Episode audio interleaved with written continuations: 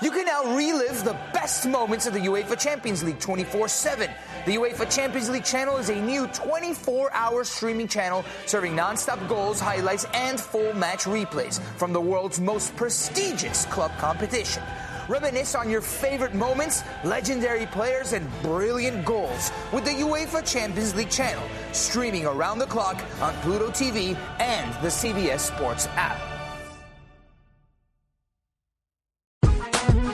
Hey now, welcome into the state of combat with the Brian Campbell. This is your WWE instant analysis.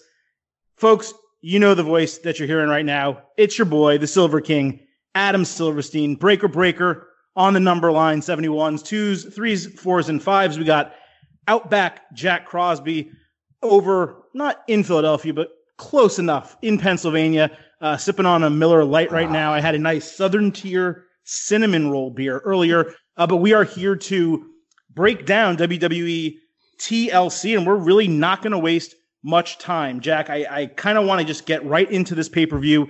You know, three and a half hours or so, not overly long, uh, short card, eight match card if you include the kickoff show. And I want to start really just with a breakdown of the entire show, an overall grade, overall thoughts on what we got Sunday night. I think it's fair to say that despite Roman Reigns and Becky Lynch being on this card, Charlotte Flair as well. This is this was a C pay per view from WWE in terms of a level. Uh, they there were no singles title matches on the pay per view. I can't even remember the last time that happened on like a real pay per view yeah. show. Um, like I said, the big names, a couple of big names were there, but they weren't necessarily featured. Becky wasn't in a singles match. Roman was, but it was against the Baron Corbin, who's not a massive star, despite him being one of the top heels in the company right now. So I think it was a C level show. And if I'm being completely honest, the first half of the show, they had me. I was really buying into everything that was happening. It made sense, even through the KFC spot in the uh, impromptu WWE Raw Tag Team Championship match. They still had me through that because I'm cool with that stuff. But the second half of the show, or the latter third, if you will, they kind of lost me. I thought it was a little bit overbooked. The main event, while I enjoyed it, I felt some of it was sloppy. There's reasons for that we'll get to. I gotta say, I'm probably sitting at like a C plus grade for the overall show, despite the fact that midway through, I was debating, hey, is this a B plus? Is this an A minus? That's kind of where I'm sitting right now. What about you? No, you, you know, it's funny that you asked the question about overall show because right after the show, something hit me like an epiphany it was like because it, it was it was middling around average where you are, you know, that C C plus range. I thought to myself, you know, that was a show I pretty much enjoyed. And that was a show that sort of was a good indicator of where we are with like WWE network specials as opposed to the old model. Whereas I was okay with that show being a network special off of what three weeks of build or whatever. Mid December between Survivor Series and Royal Rumble. Ten. Yeah. I mean, I don't want to go back too far, but ten years ago, if I paid sixty dollars for that, I'm pissed. Right. If I paid sixty dollars to watch that, I'm pissed off. But ten dollars a month, few weeks of build, I was I was happy with it. Like that was how I I don't know why that just happened in my brain, but that was the first thought that came to mind. I think that's completely fair. And we're coming off, let's not forget, I, I, just mentioned a Survivor Series show that, you know, you and I did the instant analysis. By the way, Brian Campbell, not here. He just did UFC 245 in Las Vegas. Give him a little bit of a break. He took a, a Saturday night was, flight, or a, a, Sunday, I think, actually, Sunday night. Yeah, Sunday. To get back. So there, I don't even think it was possible for him to watch TLC and do an instant analysis. We're here. Don't worry. We got you. But um, I think last month when we were talking about Survivor Series, we said, you know what? That was like a B plus show, maybe bordering A minus or so, but it didn't have that one yeah. big moment. This, I don't think, came anywhere near that. But I also don't think the ceiling was there. I don't think it had the potential to ever be an A show. But at the same time, while you feel, especially from the Raw matches, and it goes back to what we talk about every week on the podcast about Raw is delivering for what we want WWE to be, and SmackDown kind of isn't the raw stuff, it got you feeling like, yeah, they know what we want and they're booking it that way and it's coming together nicely and the stuff makes sense. And the SmackDown stuff is just, man, this is like 100% Vince and it's yep. overbooked to some points. And when are we going to get out of this zone? And I think you're going to see that as we break down this card match by match, Jack. But overall, like, as you said, I was entertained by the show.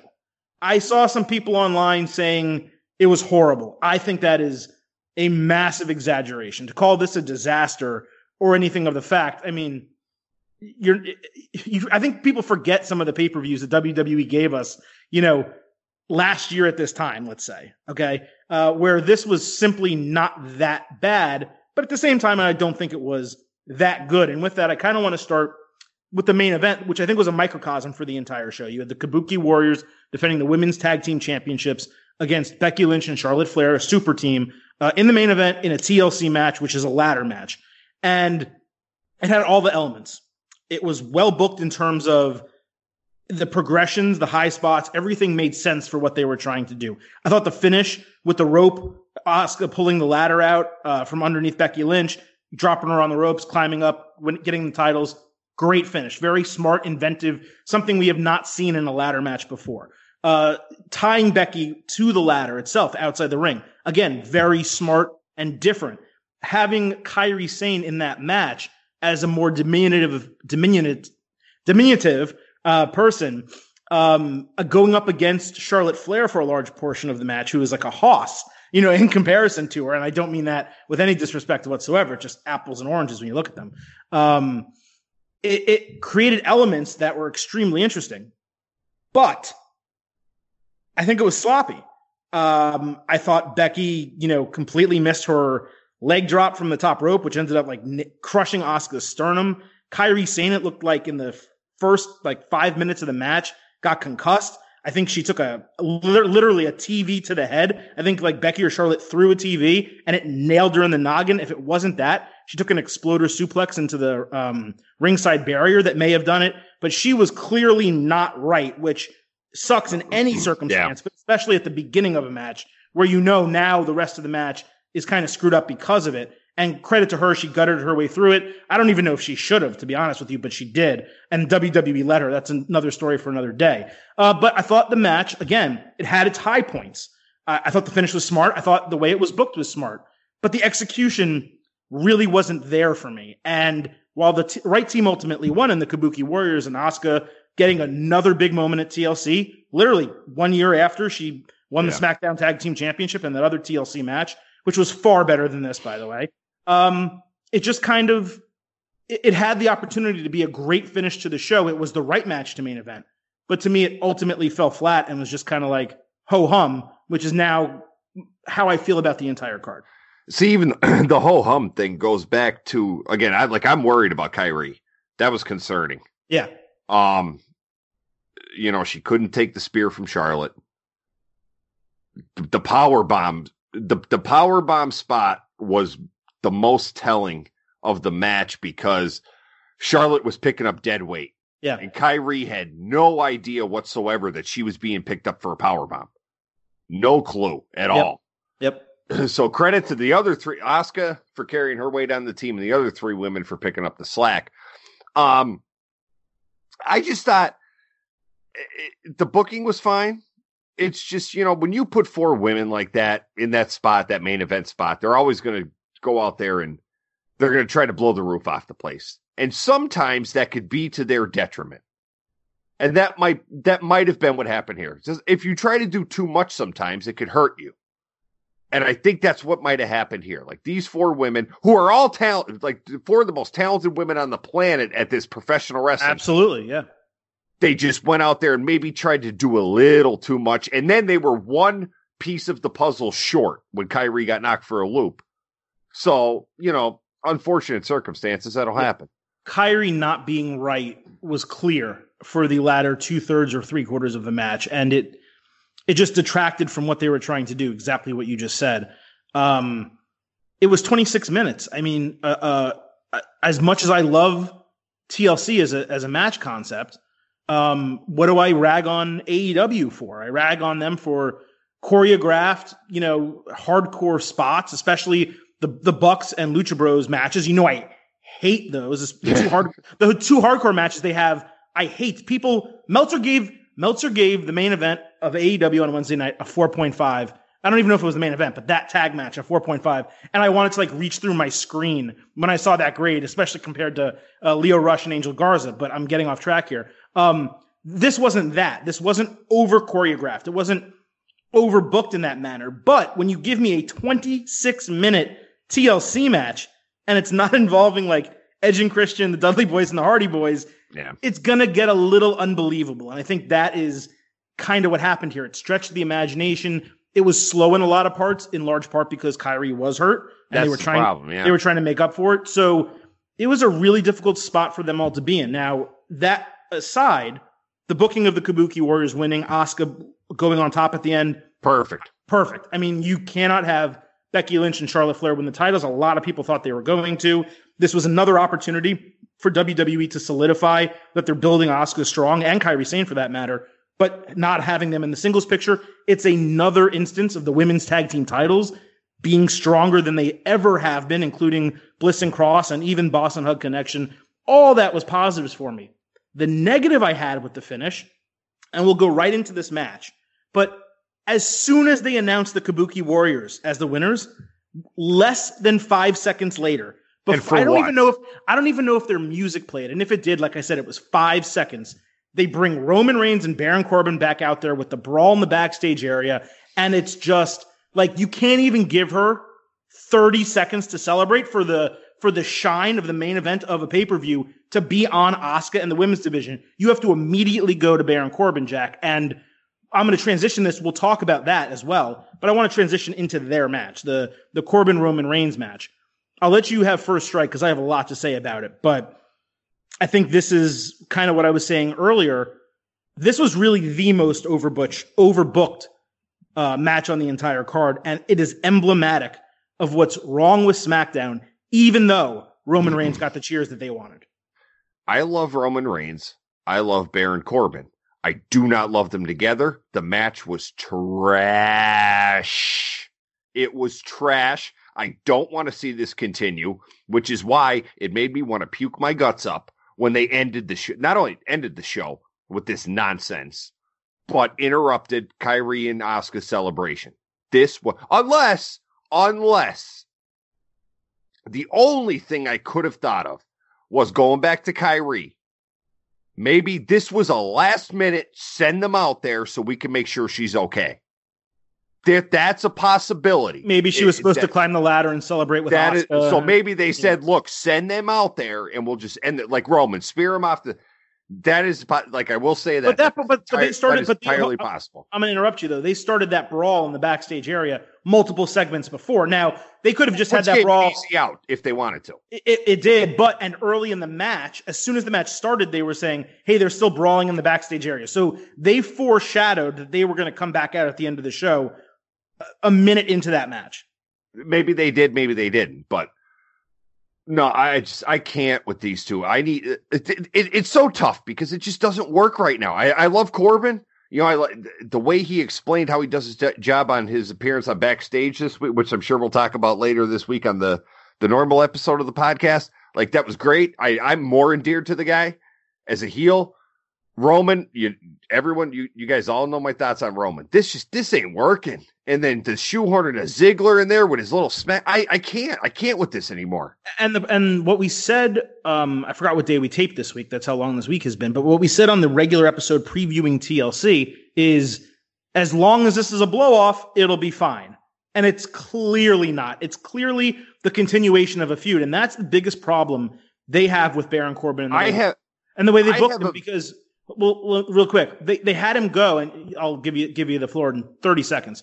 They gave him pretty decent booking against Seth Rollins in terms of he was a good foil. It was the right time to have him, but they had it last three months, and they're making and it got tiring and old, and and fans hated it. Whereas had it been a month, six weeks, they probably could have gotten away with it. They're doing the exact same thing with Roman Reigns. He's the perfect foil for Roman because everyone hates Corbin legitimately. It's real heat, not X Pac heat. And Roman Reigns is getting cheered more than he has in years. Their problem is they're now continuing a feud that people don't want to see, and people are going to boo, not just because it's Corbin, but because they're sick of seeing Corbin and Reigns together. It's like, and during like post, like why, why am I supposed to believe that no one wants to help Roman Reigns when he's getting his ass kicked?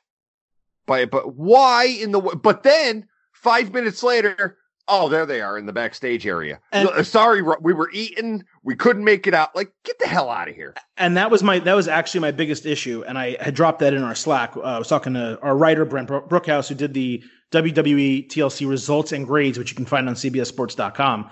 Um, it was where's everyone else? Now, had Ziggler come out and attacked him, and then Chad Gable run out.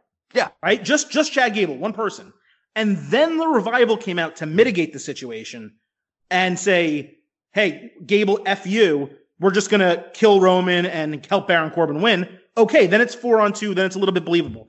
But you're, but to what you just said, you're telling me zero people backstage saw a four on one attack that, by the way, didn't last 30 seconds. It lasted two or three minutes. A four on one attack and no one helped. By the way, the New Day, which were atop the ladders as champions. They won their match earlier in the show. You could say they're as injured or less injured than the revival, considering they're the ones who won, right? Yeah. They can't come out, and then we and then they have the they have the balls, the cojones, to show a brawl backstage where all these people are involved. Know, like you just said, and it's and it's like, why do they have his back backstage, and why not do why don't they have his back during the match that actually matters? Aside from all of that, something else that really stood out to me as well. This is not the first TLC match they had that didn't have a title on the line or a contract on the line where it necessitates the latter portion of the match, right? But a TLC match ending in a one, two, three, it feels wrong. It's not what that match is supposed to be. They should have done a dog collar match or a kennel from hell or a chairs match or something else. Just they all they really needed was chairs. They didn't need to go full TLC for it. If you're not going to put the titles on top, uh, you know, hang it from the ceiling, um, and and have someone go use a ladder to get it, then it's really not a TLC match for me. It's I just want them to move. I'm not gonna lie. I just want them to move on from this. I don't care where either man goes from here. Like I, I know, like I anticipate every week on the show that Roman's going to Bray for WrestleMania. I don't even care if Roman just kills time with someone else for a little bit. Like these two just aren't working together, and they're losing the crowds. Is well, uh, sorry, I, I I don't think that they're not working because had they ended that match with just Ziggler interfering, let's say, trips him up, eats the uh, eats deep six, eats end of days, gets pinned.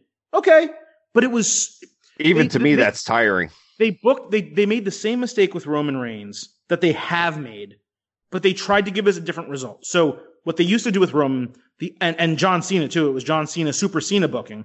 The odds are so stacked against them. There is no way the big dog can come back from this, but he somehow hits Superman punches, spears a guy out of the ring, spears Corbin, wins one, two, three. The only difference this time was they had him lose, and they think WWE bookers, Vince, Pritchard, whoever booked that, think, well, because he didn't win, it's not really Super Cena booking. Well, no, it still is because yeah. you needed four dudes to take him down. Not to it's mention. The same, it's the same result, except you have him lose the match. Not to mention, you're also foreshadowing that no, he didn't win tonight, but we know eventually he's gonna. It, so when it's one on one, you know he's gonna win. It, it is a lose lose. And what's amazing through it all is that, and we said it uh, a couple episodes ago when we talked about the rejuvenation of Roman Reigns and Seth Rollins, which I thought was a really good episode. But he has been rejuvenated. The fans are cheering for. But yeah, he's not getting booed. He's not getting booed at the end of the show. They loved the spear spot. So you have the WWE universe, and I'm using the term despite it being a marketing slogan, literally in the palm of your hand. You could not get them there through all the times you were trying to push Roman, and now you have them. And they weren't doing a terrible job. They were not. But the dog food incident, while I did back it up, and I'm, I was glad to see, by the way, that CM Punk on backstage, not I'm not saying that because CM Punk said I was not that I was right, but that he agreed with me. Um, that doesn't mean that we're right. Everyone's entitled to their own opinion. But I was happy to see that he was in line with what I was trying to say with the dog food stuff because I did think it was a unique way to get a lot of heat on someone and and have Roman look like, man, these odds are really stacked against him. This is going to be tough. But they kind of just took all of that from the fan in me who is not a nine year old kid who's predisposed to like Roman, right? And they flushed it down the toilet again. They're like, we're still going to give this guy crap booking. We're not going to treat him like a true superstar he is. You know, even even Steve Austin, when the odds were stacked against him, someone came out to help him. Yeah, like it's just it was so unbelievable. I'm watching Roman Reigns getting his ass kicked, and I'm thinking back to Survivor Series how the rah rah speeches and he's our leader and the, guys like Gable and Ali. And I'm like, how in the world is no one coming to help this man? And the locker room leader stuff was smart because it was coming out of the blood money in the sand. They were kind of teasing a little real life thing. And they had those guys going about that as captains for the Survivor Series team. Yeah. That part of the storyline should have ended at Survivor Series. They're still telling the locker room leader story a month later, and now we're taking this into the Royal Rumble. Now, listen, I hope they're smart enough that we got a long way until the Royal Rumble, by the way. It's not like it's two weeks away. It's I think it's four, five, maybe six weeks Which away, I love, by the way. Which is great. Love so, so what I really hope is they give this feud re- resolution in a big built up main event on SmackDown on Fox, like three weeks from now. They make, they build it up. This match is going to happen. It's going to have this stipulation whether it's a never fight again or, or whatever the case is, and then let these guys ha- have Roman eliminate Corbin from the Royal Rumble and end it for good at that point. You know what I mean? They have that opportunity, but that, yeah. just do not put these guys in a single match at the Royal Rumble. No, no, no, no, no. And if you again, like you said, the beauty part is they are allotted a good amount of time here between this and the Royal Rumble. So you you have those Friday nights, you have it on Fox set up one blow off match on SmackDown and end this. Go away. Absolutely. Now, we are going to speak a lot of positives about WWE TLC. I, I, just want everyone to know that. This is not meant to be a completely negative show because there were a lot of good things that happened on TLC on Sunday night, and we're going to get to them after this word from our friends and sponsors. CBS Wednesday. We have so many cool, diverse people from different backgrounds, different beliefs, different upbringings, and it just keeps growing. I'm a citizen of the United States. I'm a hustler. I'm a big Taylor Swift fan. I'm the queen of the tribe. I am playing whatever role I gotta play. I'm gonna play this game full speed. I ain't going down like no punk. A new Survivor Wednesday on CBS and streaming on Paramount Plus. The wait is over. The Chi returns with new episodes on Paramount Plus. What brings you to the Chi? Opportunity. Everybody get down! A new reign is coming to the South Side. Never should have sent a boy to do a woman's job. The Chi. New episodes now streaming. Visit ParamountPlus.com slash The Chi to get a 50% discount off the Paramount Plus with the Showtime annual plan. Offer ends July 14th. The subscription auto-renews. Restrictions apply. All right, we're back. And I did tease that we're going to speak positively about WWE TLC. I did forget one other match, though, that happened in the show. So give me a couple minutes on that. It's the Rusev Bobby Lashley match, uh, oh, tables God. match. And here's the thing. Uh, first of all, not that it matters at all, but in our WWE TLC predict- predictions, Jacko, the Silver King went 7 and 0, undefeated, Undertaker streak at WrestleMania. That's what I'm going for. Uh, why did I go undefeated? Because I predicted this match, and it was not tough to predict because anytime you have a tables match, it gives an easy out for the face to lose the match. And that's exactly what happened here with Rusev. Now, I, I have to say, I liked the finish. It was smart. Lana coming in, raking his eyes, Bobby spearing him. I also loved, by the way, the spear didn't work. It didn't crush the table. Um, and Bobby had the immediate presence of mind to suplex him into the table yeah. on the other end of the ring. Real that's that's like a veteran, a, a, a, younger, you know, five six years in WWE may not have that presence of mind that Bobby did, and I thought that was fantastic. Um, so I, I did like the finish. So that's the positive. The finish was great. Um, the match sucked, and it's, it and, was so bad, and the storyline is just here's the it, it, it just it doesn't work anymore. They they I'd say a third of every segment involving this trio works and is great. Another third is just mediocre, okay, I'm done. I don't want to see it. And the other third is awful. This probably fell right in the middle for me. There were moments that were good. The kendo stick usage was good. Lana pulling the table out of the ring initially, that was solid.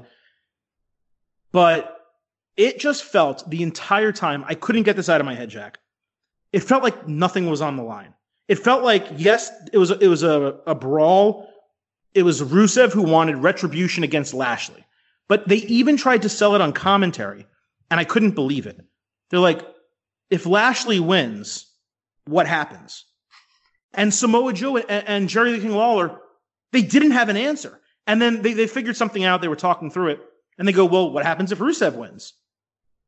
And it was like, well, he gets back at his ex-wife. And I was like, okay. Does he get a restraining order where he never has to see her? Is she kicked off of Raw? Uh, d- does Bobby have to go to SmackDown? Like, what is actually at stake here other than revenge? And yes, to be fair, Aleister Black, Buddy Murphy, there was nothing on the line, but it felt like there was. There was a uh, there was a, a deep seated resentment. Pride. There was pride on the line. On the line. Yeah, here Rusev just was a beaten down man. Lashley's already won Lana. They're already divorced. They could have done, hey, I still want to fight for you. I'm only going to sign the divorce papers if I lose. Then you have her and Bobby fighting for the divorce and Rusev fighting against it because he wants to stay married. He wants to work it out. But they put nothing on the line here. And it just felt to me like I was watching something I didn't care about and outside of a pretty blase storyline had no reason for happening. No, this this I was almost I don't want to say heartbroken. I was disappointed because for weeks and weeks now, every weekend we've talked about the ups and downs of this storyline. More ups than downs. This, really. Yeah. Yeah. When you think about it, more ups uh, as crazy 64, as it 60, is, 40, 60, more ups than downs. But eventually you got to get in that ring. And then that's where it matters. It's like, okay, so that's where you find out is this feud slash storyline slash angle worthwhile? Nope. No, it's not. It's it, it's just no that match, like you said, you said it, it sucked. It was Did. a sucky match. Creative booking for the finish, yeah. Uh, but no, this sucked. And I think that these two, we just talked about not doing Roman and Corbin at the Rumble. I think this is probably going to get a blow off at the Rumble because I think that they think this is such good TV stuff that they're going to drag this out another six weeks or so on TV. They're going to try their best. Uh, again, try.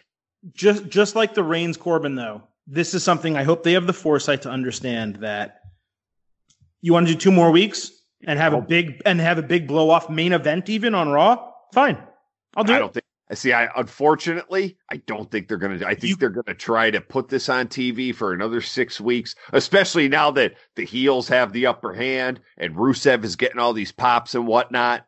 They're going to try to milk this, and I don't think that's a good idea. I can't do it. I mean, I I just I will. See, we'll see. Like tomorrow, like this is what I like coming out of this. Like tomorrow's Raw is what is one of the ones I look forward to the most because now here we go. We're out of the dead period. We're going into WrestleMania season. What do you got? Yeah. So we're going to find out a lot tomorrow, but this is one of the points I'm really looking forward to seeing tomorrow because I want to know what they're going to do with this. I want to see, I want a clearer indication of where we're going. So I just te- I just checked the calendar and confirmed it is six weeks, January twenty sixth. Thank God. So we have, I think that I think that means, yeah, yeah. So yeah, it is six. I just yeah, it is six weeks until Royal Rumble, which does give us all of this time.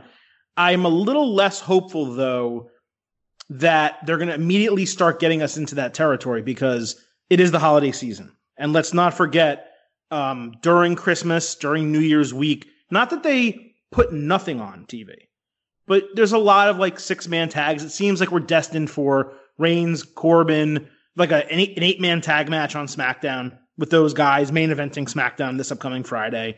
Uh, it seems like on Raw, I don't know, you know, they're going to drag it. I think, I think they will take Rollins Owens up until Royal Rumble, which is good.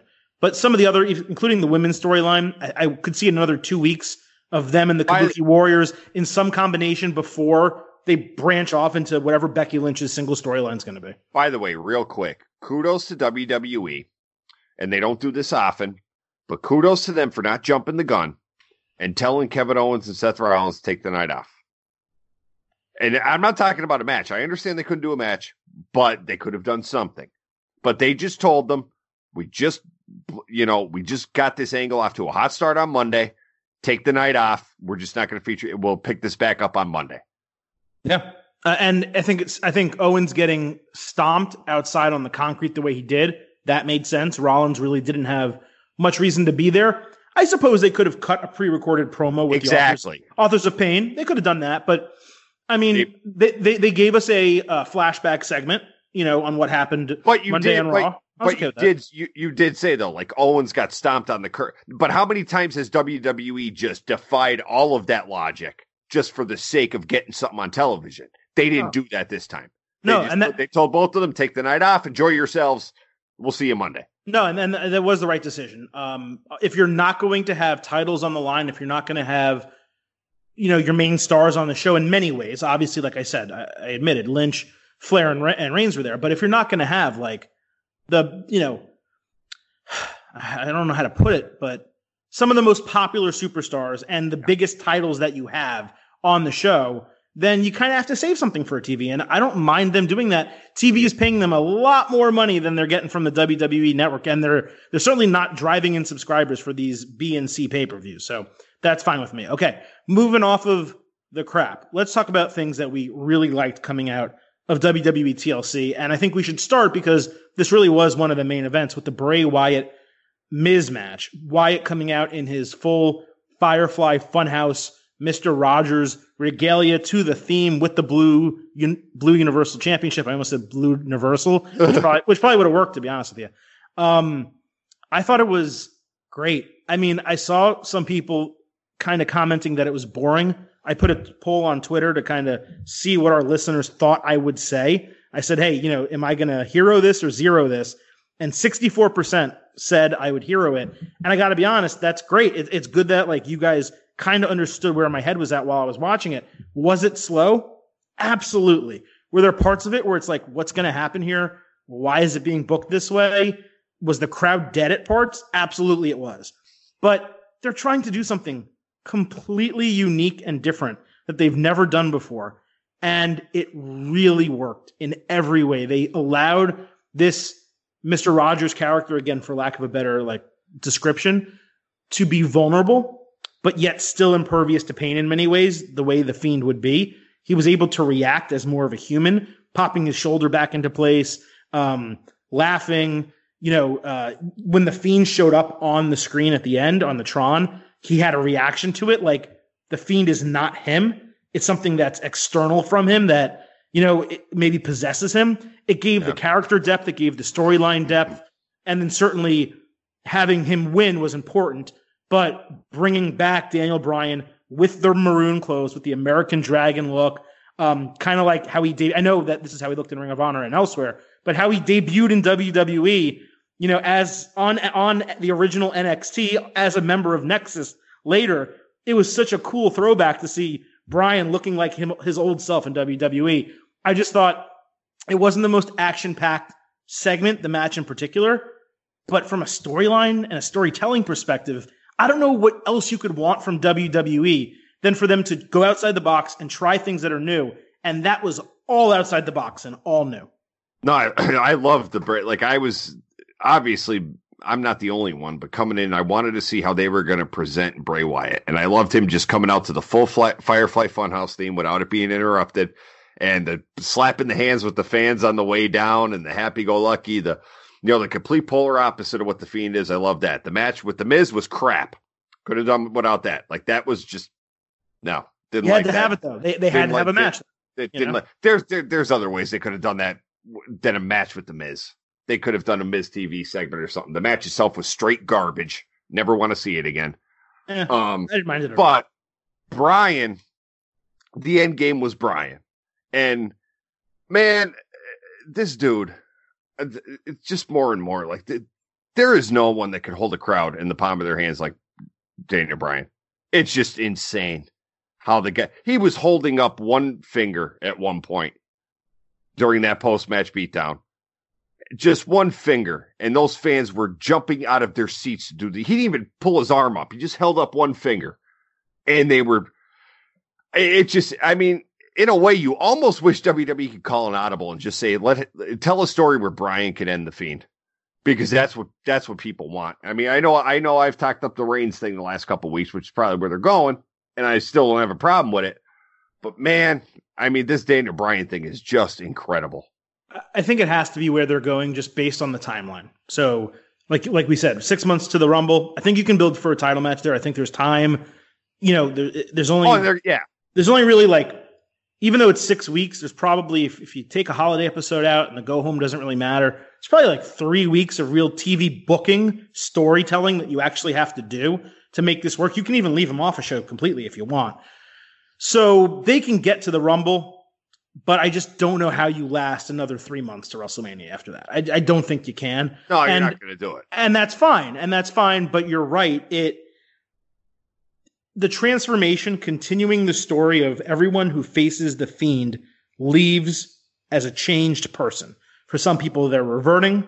Uh, for actually, I think almost everyone is reverting in some way or another. In Bryan's case, it's to a face character. In Rollins' case, it was to more of a heel.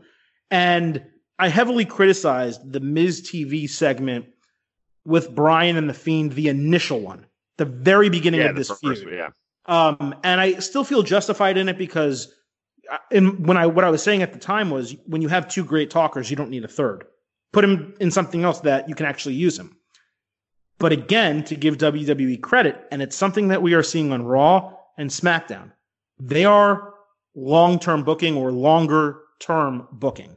And we have to give them credit for that, even if you don't. And in this case, we do like the storyline, so it's good. But even if you don't love the storyline, they, they have multiple characters on both shows right now where they have already been telling storylines that date back to October, if not earlier, July, August, September, that they are still coming to fruition, uh, or not still coming to fruition, but still ongoing now with the idea that they come to fruition around WrestleMania. I think they're doing something with Ali and Gable in a tag team situation. Reigns, I obviously, as as you just said, I think they're heading to something with the Fiend. On on Raw, there's clearly directions for for Rollins and Becky and, and Charlotte. I in this is emblematic of that, and I've said that word like a hundred times tonight already. Uh, my vocabulary, I think, gets diminished around uh, eleven thirty in the morning. But but it, it is because they, despite the match not being great, they took a segment of the show and they delivered something to me that is memorable. I'm not going to forget what I saw tonight regarding Bray Wyatt and then the return of Daniel Bryan. He was only gone for a couple weeks, but in that manner, and we all knew it was telegraphed. He's pulling his hair out. We know he's coming back, shaved head, right? But the way they pulled it off, he didn't interrupt the match. It happened after the match. The Fiend's kind of not music, but his light situation happened, and, and Wyatt thought he was coming, and then it stopped. He pulled out the mallet. He thought the Fiend wanted him to do something. And then the lights go out and then Bryan pops up. I mean, it was just great. And I think they are succeeding with Bray Wyatt really where they failed with Matt Hardy because the broken character had this type of potential. It did. And granted, Wyatt got hurt right in the middle. We don't know where they would have gone. They were a tag team. It was working. Who knows what would have happened? Then, you know, Matt already kind of transitioned back into the Hardy Boyz with Jeff. Jeff got hurt and now also has other legal issues. So Matt's kind of off TV. They don't really have much to do with him, although he has had a couple squash matches where he's been the one getting squashed. But they had an opportunity with the broken character to do exactly what they're doing with the Fiend. Failed. But they're succeeding right now, and I think they deserve props for it. Even st- like as great as Matt Hardy is, and I applauded that character when it debuted in TNA which was pr- pretty much on the tail end of my TNA viewing, which was pr- pretty much for Matt and uh, that whole broken character. Bray Wyatt's just a genius, man. He is a genius of our time. And when all this, I don't know where his career is going. And the scary part is it's still in the early stages, but this dude is going to go down as maybe the most genius character slash worker, whatever you want to call it. And even after he's done wrestling, if this guy ends up being a booker or a creative person, whatever you want to call them these days, somewhere, some company is going to be lucky because it, the the shit that comes out of his brain is it's amazing. And this is this is him. This is mostly him. I, I said it on the show a week a week or two weeks ago. He gets the freedom from Vince to do what he wants. And let's not and, forget let's not forget the original character was great too. It got completely overplayed. But the Wyatt character, the Wyatt it family, amazing. it was fantastic.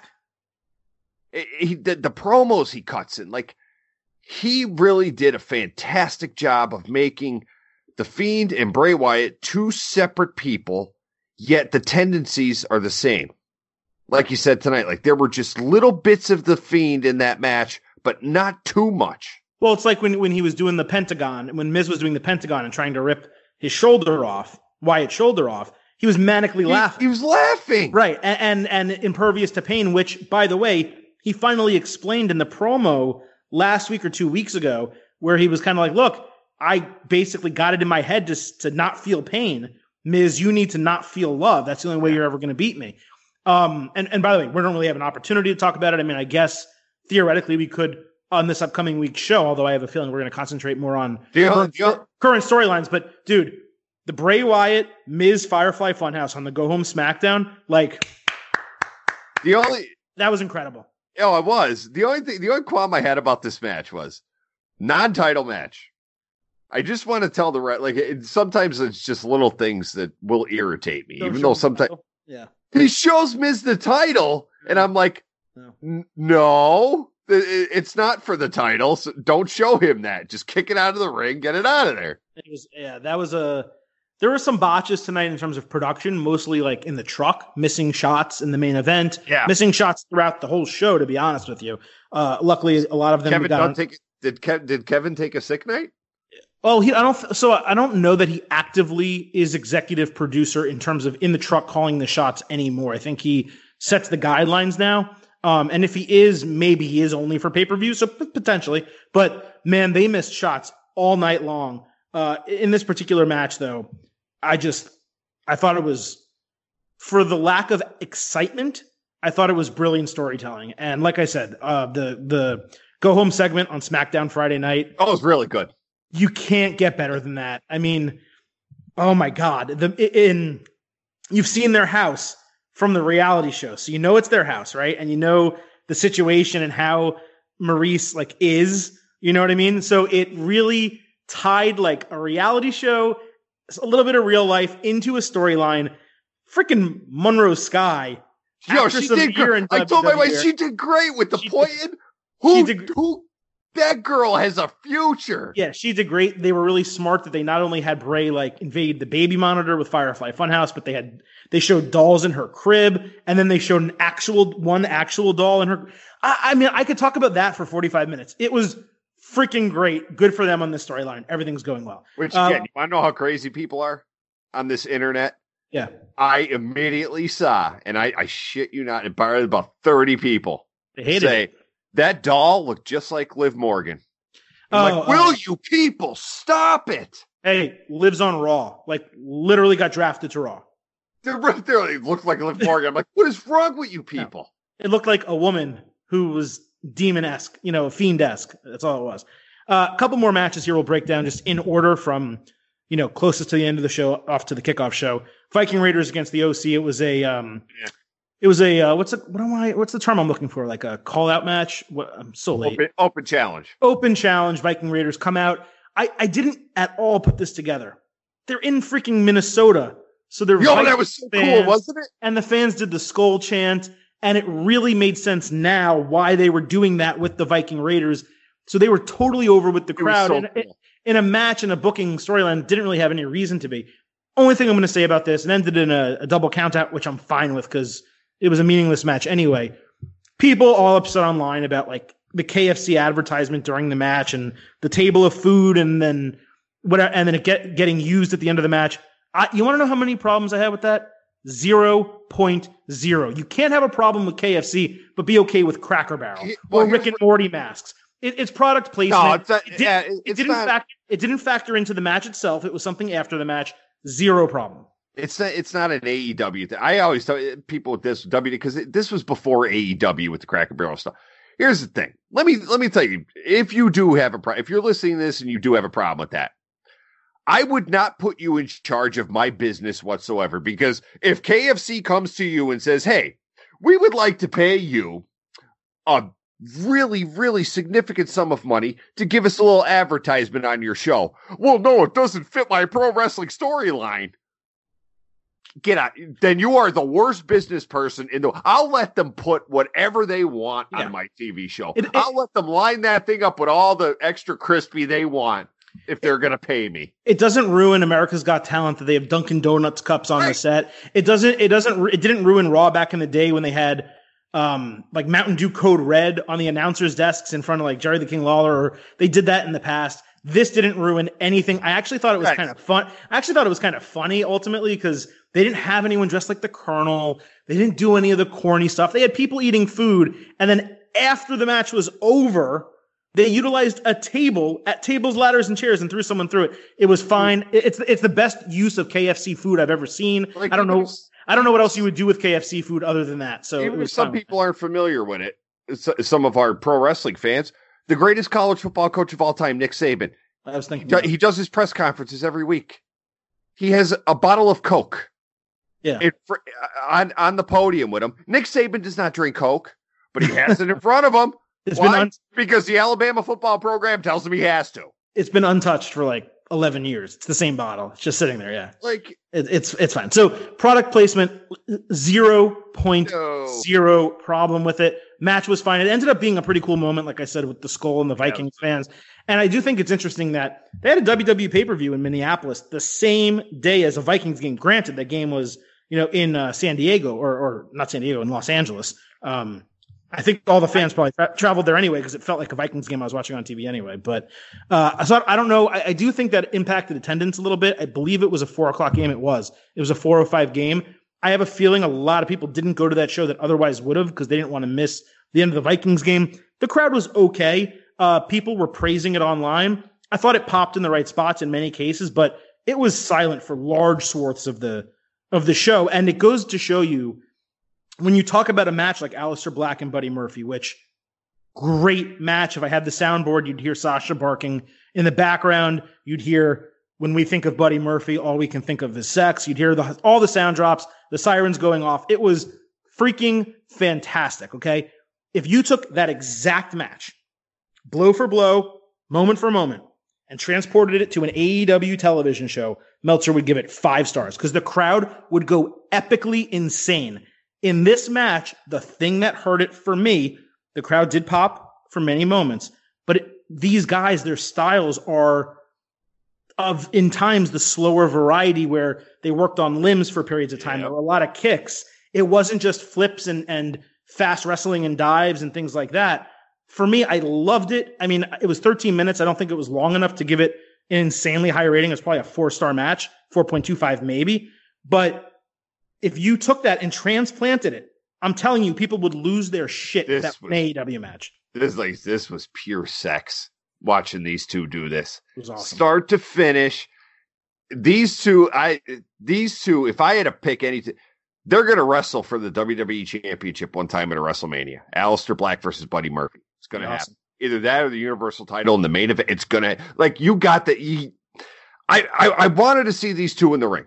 I really because even with two talented guys like that, if the chemistry's not there, it's just not there. We've seen it before with, with talented guys in all different promotions. These two got it together. Yeah. They got it. And the finish, I cannot praise the finish enough because you want to talk about not making Buddy Murphy look bad. All he did was he made one mistake and walked into it. Football teams make crucial, great football teams make crucial mistakes in games. Great, any great sports will make a crucial mistake. Buddy was on the offensive. He was going, going, going. He made one little mistake and Aleister Black capitalized and that was it. You know what? It wasn't even a mistake. They were just trading blows, and Aleister Black found the opening. It was very much like a, a UFC kind of. It, it, you know what? It was kind of similar to Usman Covington. Not, you know, I'm not a huge UFC fan, but they stood up and and fought the entire match. You know, it was stand up. They they didn't really wrestle much, but the ending combination, if you will, for Usman, he caught him. That just No, that- like No, that they- was a methodical, but, but that's that's for no, I'm that just- was methodical. It was, but what I'm saying is, is they, what I'm saying is it was more like a real fight in that you're going back and forth. They were trading kicks and punches, and the kick that happened to land for Aleister Black was Black Mass, then, ending the match. And, and sometimes you're afforded, like you know, just as something intervenes, like Aleister Black. I feel bad for him; he got his nose busted up. Yeah, but that added to the match. The, you know, it, it, it's not the same thing, but akin to you know Austin bleeding from the head when Bret had him in the sharpshooter at WrestleMania 13. Aleister Black getting his nose busted up just added to everything because it made Buddy look better. Like, yeah. hey, this, he's kicking his ass, yeah. and then Aleister Black, boom, good night. No, Aleister Black looked, looked like a total badass, which he is. With Buddy Murphy, I'm going to say this. You guys know BC praises him. I love him. Jack likes him, obviously, as well they need to do something from a character perspective with him. Um, promos, look. I'm fine with the trunks. I'm fine with everything. The name is fine. All that's good. The they he had really good music. They made it far worse. It's just generic as can be. They got to give this guy something. They have to. I don't. I don't know what it is, but a twist to his character.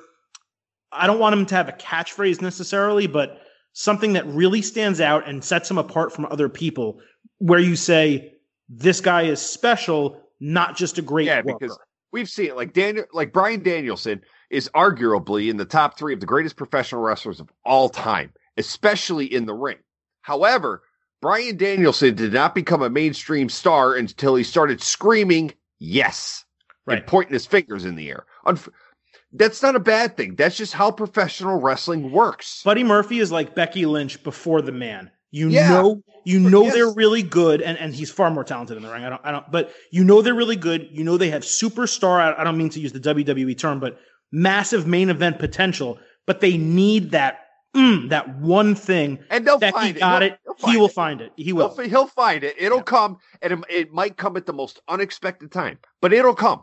Yeah. And you know what? I, I also I hate when WWE cuts people's names. I really do. I wouldn't mind if they just called him Murphy. Ah, uh, no, I don't. I depending like on depending on the depending on the angle he gets, depending on the character, it could make sense to kind of Buddy is a little bit happy go lucky. It's a little bit nice. Buddy the elf. You know, it's a little bit in that vein. If they did that, I know it has sentimental value to him as well. So I'm not trying to poo poo on that. But my point is, he's just almost there. Like even Andrade, like has it already because he has this the suave, yeah. you know, confidence in him. Buddy is just right now a guy who's a good wrestler and he's tough to beat, but he gets beat. He needs that one other thing. All right, two more matches here. Uh, it opened the show, the ladder match between New Day and Revival. New Day retained the titles. Uh, my criticism, my only criticism really is on a match with on a, on a show with multiple TLC matches.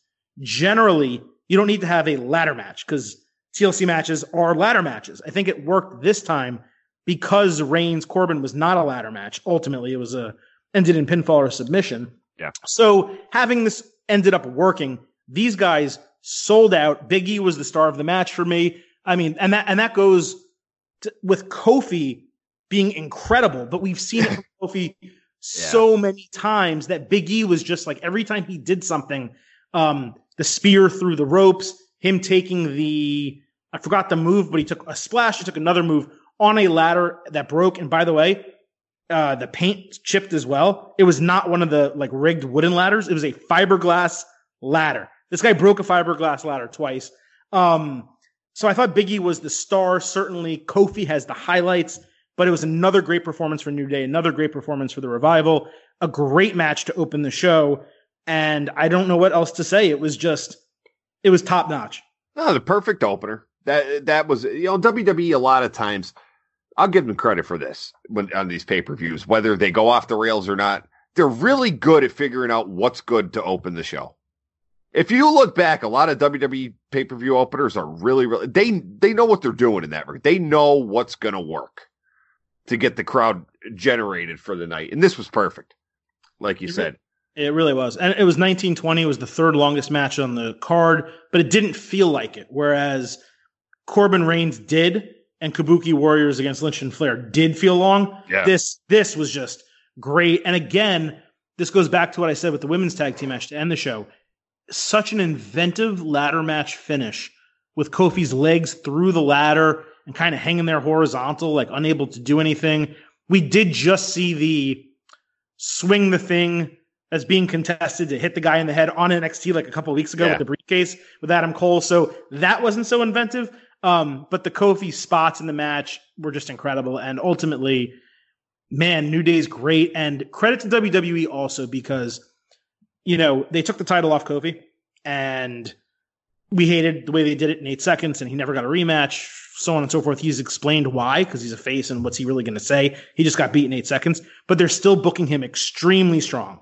And this was another yeah. exa- example of that. Uh, Jack, last but not least, uh, Humberto Carrillo versus Andrade was a kickoff match. It was just a rematch basically of uh, their last match on Raw. Carrillo won again. Um, you know, it was about 13 minutes. I just thought it was maybe one of the best kickoff show matches I've seen. Uh, these two, man, like you know, I know a lot of you guys, a lot of you listeners, you hit me up either DM or it's on on Twitter, like that. This this Latin handsome movement that's going on. Angel Garza's the NXT Cruiserweight Champion. You got Andrade Humberto. It's it's taken over. It's taken over WWE. That's the era we're in now. But uh, I I'm not a huge fan of this uh, Andrade Zelina thing they're doing here. I don't like it because I'm telling you right now, they're trying to figure out a way to get Charlotte with Andrade, and I don't, I don't think that's the best move. I'm sorry, I just don't. Th- I don't think it's the best move. I completely. I can see agree. it a mile away. That's no, what they're trying to do. I, I completely agree. My hope is because it's Heyman and because it's Raw, they're working this. My hope is that they're pulling an old Attitude Era trick where it, uh, not an Attitude Era trick, an old wrestling trick, where it looks like the manager's on the outs and things aren't going well and they, are not trusting each other and blah, blah, blah. And maybe they even split up for a week or two, but then he or she is right there when they need him for the big match and helps them win and they're back together and they're laughing because they got one over. Literally, they just had Paul Heyman do it with Brock. And it was a little bit different because it didn't happen in matches. It was more promos and, and Brock pushing him aside and things like that.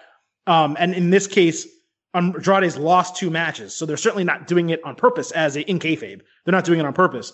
Um, but my hope is that, like, they have a match with Carrillo. She runs out there. It seems like Andrade's pissed at her, but then she hits Carrillo. Andrade gets a pinfall. This feud ends. They're back together, and they go on a run because because you're 100 percent right. It feels like they're trying to put Andrade with with Charlotte. Uh-huh. That is a disaster for yep. Andrade because it's unnecessary and from a star factor, he Look, would be overshadowed by her. And Zelina is perfect for him. I know a lot of people forget this because it was a long time ago. It was a very long time ago. But when La Sombra came here as the decorated former champion that he was and everything, the future, when he came here, it was so bad with that whole top hat and the suspenders and that crap. He wanted to go back to Mexico. In a last ditch effort, Triple H and that creative team said, wait a minute, hold on, hold on. What if we pair you with her? And not only did it work, it was just the chemistry is undeniable with those two. And then before we knew it, he's the NXT champion and match of the years. And this, oh my God, this is incredible. You can't do this. And I'm just, I'm telling you, like the fear is because they're it's not to say that WWE tells these their contractors that they can't talk about their real life relationships but Charlotte is starting to be more open any like lately in the last few weeks about her relationship with Andrade like as if someone kind of told her yeah you could start talking about like start letting everyone know that you're with him even though they could see it on social I get that but still she's talking about it a little more than she was. And with this happening, I'm putting the pieces together in my head and I'm going, oh, please don't do this. This is, it's a bad idea. No, it, it ultimately would be um, Andrade and Zelina are just, they're perfect. And she is exactly what he needs to be that megastar because his English is getting better. And credit to him, by the way, for working on that. Oh, yeah. He did. I know that, I know that he asked, I think he asked Paul or Vince, I forgot who it was what do I need to do? Like, what is it? And they're like, you really need to learn how to speak English better. um, and, and credit to him for doing that. But he can, he can become fluent in English, but she's still going to be better on the mic in terms yeah. of just she's truly fluent. And and she's a good a good worker as well. She brings so many elements to the matches themselves.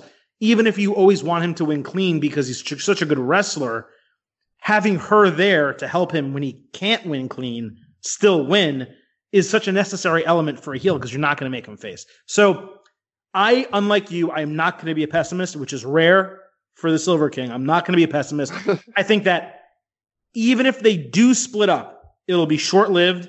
I'm hoping that he does not go with Charlotte Flair. I think it may be a situation where they split. He loses three matches, begs her to come back, and they kind of tell the NXT story of how in NXT it was she convinced him to stop partying, get more serious, and then led him to the it title. was so great. It was such and, a great story. Where in this case, he thinks he can do it without her, realizes he can't, can't. gets her back, and then she leads him to the Intercontinental Championship or the WWE Championship, maybe after WrestleMania. So I think they are telling a good story. I hope.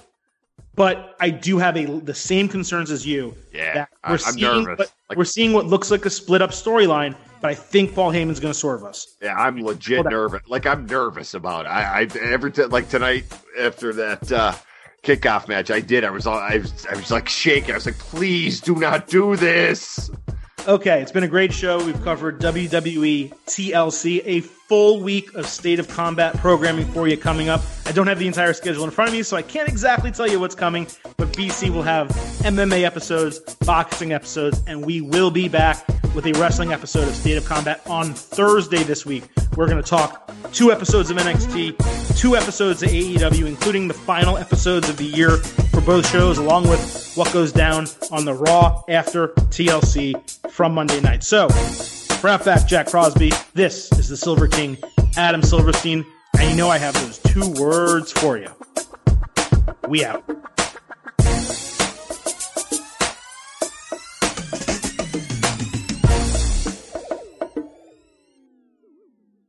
Now streaming on Paramount Plus. You ready, Bob? Well, all right. Audiences are raving. Bob Marley is electrifying. It's the feel-good movie of the year. You dig? Bob Marley One Love. Rated PG-13. Now streaming on Paramount Plus.